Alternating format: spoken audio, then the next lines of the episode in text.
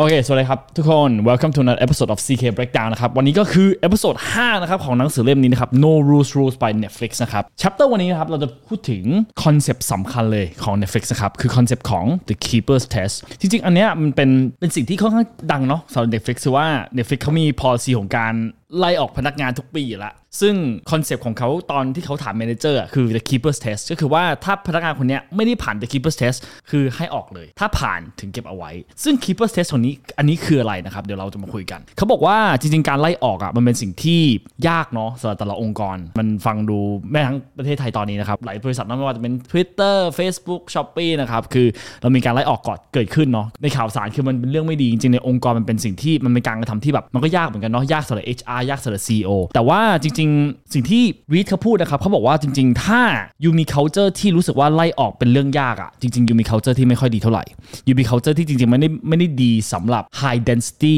company ก็คือเขาเขาพูดถึงเรื่องว่า high talent density เนาะแปลว่าจำนวนคนต้องน้อย แล้วคนเก่งต้องเยอะ ซึ่งเขาบอกว่ามันยากอะเพราะว่าหลายๆองค์กรอะชอบเรียกพนักงานตัวเองว่าเป็นครอบครัว ซึ่งอันนี้เป็นเรื่องไม่ดีครับ เพราะว่าครอบครัว เราเปลี่ยนไม่ได้ เราเปลี่ยนแม่เราไม่ได้ เราเปลี่ยนพ่อเราไม่ได้ เราเปลี่ยนลูกเราไม่ได้ แต่ว่า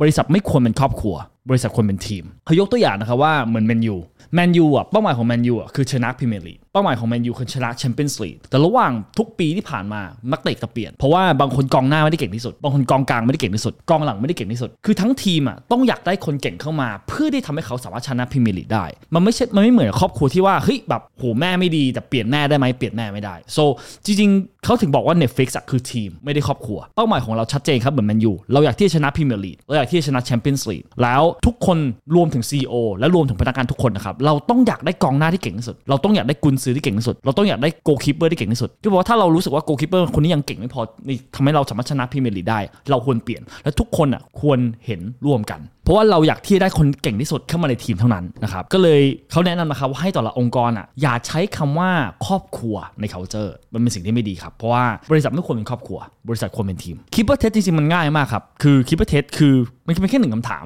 ที่รีเขาจะถาม manager ทุกปีนะครับว่าเฮ้ย ถ้าคนนี้ออกออกไปอะบริษัทจะดีขึ้นหรือเปล่า ถ้าอยู่ให้เขาออกไป แล้วหาคนที่เก่งกว่าในตลาด ถ้าคำตอบคือใช่ ก็หาคนอื่นซะ แต่ว่าถ้าแมเนเจอร์คนนี้ยังแบบยึกยักยังไม่รู้ว่าใช่หรือไม่ใช่นะเขาก็จะถามอีกรอบหนึ่งว่าคำถามที่ 2 ก็คือว่าเฮ้ยถ้าคนนี้บอกว่าเขาจะลาออกวันนี้ยยูจะอยากยื้อเขาไว้หรือเปล่ายูจะอยากเก็บเขาไว้หรือเปล่า หรือยูอาจจะมีความรู้สึกที่แบบโล่งใจหรือเปล่าที่เขาลาออก ถ้ายูตอบว่า yes ว่ายูจะรู้สึกโล่งใจหรือว่ายูจะไม่ยื้อเขาตอนที่เขาบอกว่าเขาลาออกอะให้เขาไปเลย เราอยากได้คนที่ถ้าอยากจะออกเราจะยื้อเขาเท่านั้นถ้าเราถ้ามีคนที่บอกให้เขาจะบอกว่าเขาจะลาออก แต่ว่าเราไม่เราไม่มีความแบบความรู้สึกที่แบบเฮ้ยอยากจะยื้อเขาไว้อะไอ้ว่าคนคนนี้ให้เขาออกได้เลย แล้วก็จ่ายเขาเลย 3 เดือน severance package ไม่ต้องคิดมาก เพราะว่าเขาบอกว่าเขาอยากได้คนที่เก่งที่สุดเท่านั้น ถ้าไม่ได้เป็นคนที่เก่งที่สุดเขาไม่ต้องการในองค์กรเขาจะโหดร้ายเนาะก็เลยจริงๆหนังสือเล่มนี้ครับคือเขียนด้วย Reed กับ Aaron Aaron เป็นคนสัมภาษณ์แล้วก็ Reed เป็น CEO Netflix เนาะ Aaron เขาก็ถามแบบว่าโห policy ของยูก็โหดนะ คือแบบคำถามแรกที่เขาถามคือว่าแบบแล้วถ้าคนนี้แบบเขามี immigration visa ล่ะ ถ้าเขาแบบผ่อนบ้านผ่อนรถอยู่ล่ะ แล้วแบบเขาต้องพึ่งพางานนี้มาก คือยูรวยอยู่แล้วอะ Reed แล้วมันมันไม่ได้กระทบยูหรอก แต่คือแบบมันเป็นสิ่งที่ ethical เหรอ ethical คือแบบภาษาไทยก็คือมันถูกต้องเหรอ กับการที่แบบลงโทษคนที่พยายามถึงที่สุดแล้ว แต่ก็ยังเฟลคำตอบคือว่าถูกต้องแล้วรีเขาบอกว่าเพราะว่าผมจ่ายท็อปอัตมาเก็ตทุกคนในบริษัทนี้ ถ้าเขาออกไปนอกบริษัทเขาไม่สามารถหางาน position นั้นที่จ่ายมากกว่าเราได้แล้ว เพราะว่า ถ้าจำได้ episode ก่อนๆที่ซีเคยพูดเอาไว้นะครับ คือว่า Netflix อะเขาถามว่าคนนี้คือโปรดิวเซอร์คนนี้คือ editor แล้วคือตลาดคือจ่ายเท่าไหร่ แล้วเขาจ่าย 20% on top เลยคือเขาจ่ายมากที่สุดในตลาด แล้วเขาก็บอกทุกคนตรงๆนะว่า สิ่งที่เราต้องการคือ the best team member แล้วเราต้องการที่จะชนะ เราต้องการที่จะมี performance เราต้องการที่จะมี high density approach ก็คือ communication เหล่านี้มันเคลียร์มากๆตั้งแต่วันแรกว่า ถ้ายูไม่เก่งพออยากเข้ามา ถ้าอยู่อยากได้งานที่มั่นคง อยากเข้ามา ถ้าอยู่อยากได้งานที่ไม่ได้กดดัน อยากเข้ามา ถ้าอยู่อยากได้งานที่ไม่มีความเสี่ยงของการโดนไล่ออกอย่ามา ซึ่งอันเนี้ยเคลียร์มากๆตั้งแต่วันแรกมันคือราคาที่คนต้องจ่ายสำหรับ เงินเดือนที่สูงมาก แต่ว่าราคาที่เขาต้องจ่ายคือว่ามันจะมีความเสี่ยงนี้ใน Netflix เพราะ Netflix ตามหาคนที่เก่งที่สุดเท่านั้น ถ้ายูไม่มั่นใจว่ายูเป็นคนที่เก่งที่สุดอย่าเข้ามา อันนี้คือเขาบอกว่ามันเคลียร์มากแล้ว แล้วคำถามที่ 2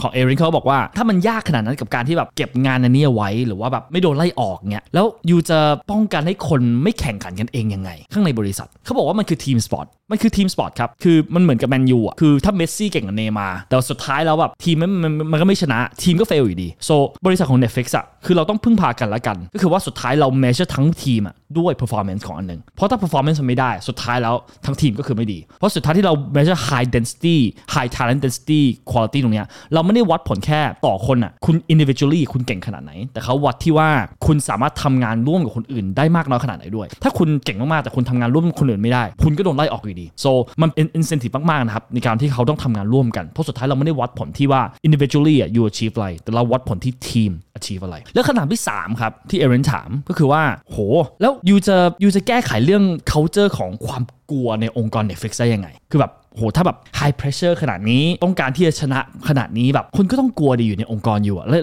แล้วแล้วยูแก้ไขปัญหาปัญหานี้ยังไงรีสเขาก็บอกว่าเหมือนกับคนขับเครื่องบินครับ ถ้าคนขับเครื่องบินคนหนึ่งพายロคนหนึ่งนะครับ ถ้ายูบอกว่าเฮ้ยอย่าชนอย่าชนภูเขานะ โอกาสที่เขาชนภูเขาจะสูงมาก เพราะว่าเขาจะโฟกัสแต่ภูเขา สิ่งที่คุณควรบอกกับพายロคือว่า have a safe flight ทำไงก็ได้ให้ have a safe flight แต่ไม่ควรบอกเขาว่า avoid ภูเขาอย่าชนภูเขา เพราะคุณยิ่งบอกอะเขายิ่งโฟกัสกับปัญหา so นั่นเอง Netflix อะ เราพยายามบอกเขาว่าโฟกัสที่ learning โฟกัสที่ teamwork โฟกัสที่ accomplishment อย่าโฟกัสกับโห you อาจจะโดนไล่ออกนะ you อาจจะโดนไล่ออกนะ เพราะว่าถ้าคุณ fear กับการโดนไล่ออกขนาดนั้นอะ you คงไม่ได้ do good job ขนาดนั้นอะ so สิ่งที่เราพยายามบอกเขาคือว่าเราไม่ได้พยายาม inflict fear ในองค์กร แต่ว่าถ้าคนคนนี้เป็นคนที่ fear ตลอดเวลาก็คือ chances are เขาคงไม่ได้ pass the keeper's test so อันนี้นะครับคือหนึ่งใน culture หลักๆของ Netflix ก็สำหรับวันนี้ขอบคุณมากครับ